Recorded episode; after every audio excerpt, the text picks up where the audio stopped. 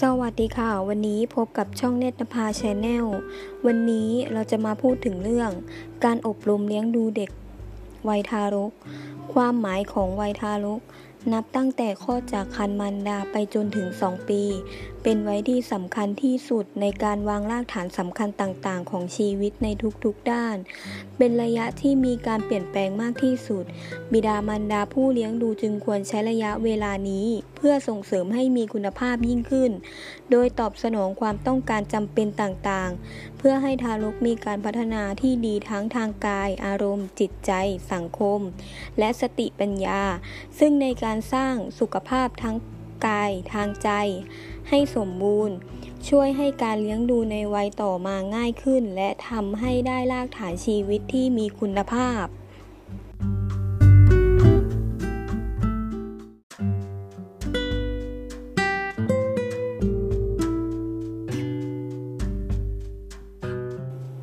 สวัสดีค่ะ วันนี้เรามาต่อกันในตอนที่ 2 กับเรื่องการอบรมเลี้ยงดูเด็ก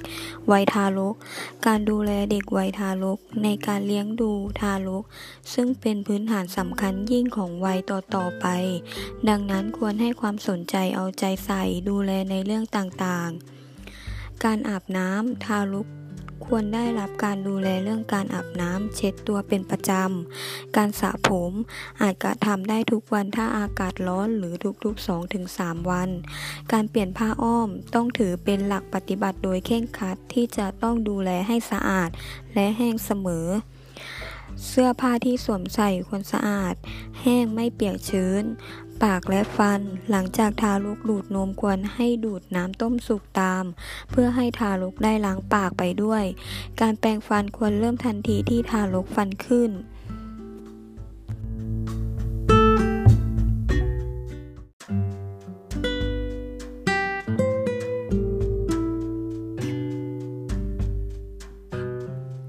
สวัสดีค่ะ วันนี้เรามาต่อกันในตอนที่ 3 กับเรื่อง การอบรมเลี้ยงดูเด็กวัยทารก วันนี้เราจะมาต่อกันในหัวข้อ การดูแลด้านโภชนาการ ความต้องการอาหารของทารก วัยทารกเป็นวัยที่มีการเจริญเติบโตรวดเร็วมาก ดังนั้นความต้องการอาหารและพลังงานที่จะใช้ในการเจริญเติบโต จึงมีมาก ความต้องการอาหารของทารกมีดังต่อไปนี้ 1. โปรตีน อาหารโปรตีนมีความสำคัญอย่างยิ่งสำหรับร่างกายเพื่อการเจริญเติบโตและการทำงานให้เป็นปกติ 2. พลังงาน พลังงานได้มาจากการเผาผลาญอาหารในร่างกายแล้วร่างกาย ใช้พลังงานเพื่อการเจริญเติบโต 3. วิตามิน ทารกต้องการวิตามินเพื่อสร้างภูมิต้านทานโรคและควบคุมการทำงานของระบบอวัยวะในร่างกาย 4. วิตามิน วิตามินที่ละลายน้ำได้แก่ B1 B2 ไนอาซิน B6 B12 folic acid และวิตามิน C 5. เกลือแร่ ชนิดที่ทารกมักขาดมีความสำคัญ ได้แก่ธาตุเหล็ก ไอโอดีน แคลเซียม และธาตุสังกะสี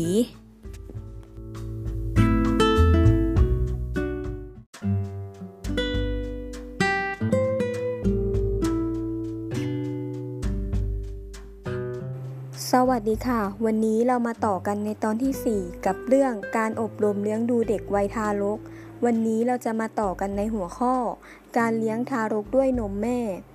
นมแม่เป็นนมที่เหมาะที่สุดในการเลี้ยงดูทารกในระยะแรกของชีวิต เพื่อการเจริญเติบโตและการสร้างภูมิต้านทานโรคทั้งนี้ด้วยเหตุผลต่างๆ ดังต่อไปนี้ 1. คุณค่าทางโภชนาการของนมแม่ นมแม่แบ่งได้เป็น 2 ระยะคือ น้ำนมเหลือง เป็นน้ำนมที่ออกมาในระยะ 2-4 วันแรก มีปริมาณเพียงวันละ 10-40 ซีซี ใน 100 ซีซี ของน้ำนมเหลือง มีโปรตีน 2.3 กรัม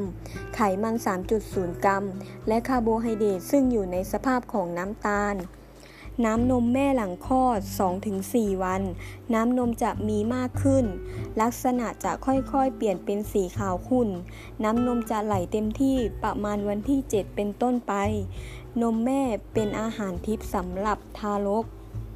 จากการศึกษาพบว่า แม่ที่แข็งแรง ปริมาณและคุณภาพของน้ำนมแม่เพียงพอต่อการเจริญเติบโตของเด็กอ่อนจนถึงอายุ 6 เดือน เราสามารถทราบว่า นมแม่มีเพียงพอหรือไม่โดยสังเกตขณะที่เด็กดูดนมจากเต้า นมข้างหนึ่งจะมีน้ำนมพุ่งออกจากอีกเต้า หลังกินนมแล้วเด็กอิ่มก็จะหลับสบาย ถ้าทำการชั่งน้ำหนักตัวจะพบว่าเด็กมีน้ำหนักขึ้นได้ดี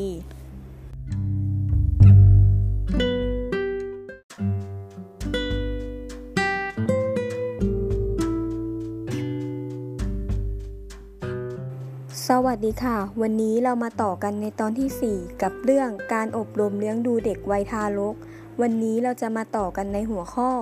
การเลี้ยงทารกด้วยนมแม่ นมแม่เป็นนมที่เหมาะที่สุดในการเลี้ยงดูทารกในระยะแรกของชีวิต เพื่อการเจริญเติบโตและการสร้างภูมิต้านทานโรคทั้งนี้ด้วยเหตุผลต่างๆ ดังต่อไปนี้ 1. คุณค่าทางโภชนาการของนมแม่ นมแม่แบ่งได้เป็น 2 ระยะคือ น้ำนมเหลือง เป็นน้ำนมที่ออกมาในระยะ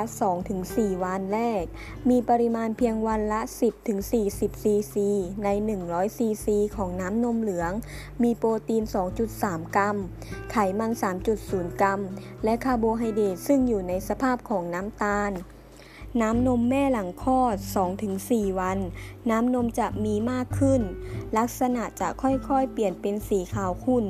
น้ำนมจะไหลเต็มที่ประมาณวันที่ 7 เป็นต้นไป นมแม่เป็นอาหารทิพย์สำหรับทารก จากการศึกษาพบว่า แม่ที่แข็งแรง ปริมาณและคุณภาพของน้ำนมแม่เพียงพอต่อการเจริญเติบโตของเด็กอ่อนจนถึงอายุ 6 เดือน เราสามารถทราบว่า นมแม่มีเพียงพอหรือไม่โดยสังเกตขณะที่เด็กดูดนมจากเต้า นมข้างหนึ่งจะมีน้ำนมพุ่งออกจากอีกเต้า หลังกินนมแล้วเด็กอิ่มก็จะหลับสบาย ถ้าทำการชั่งน้ำหนักตัวจะพบว่าเด็กมีน้ำหนักขึ้นได้ดี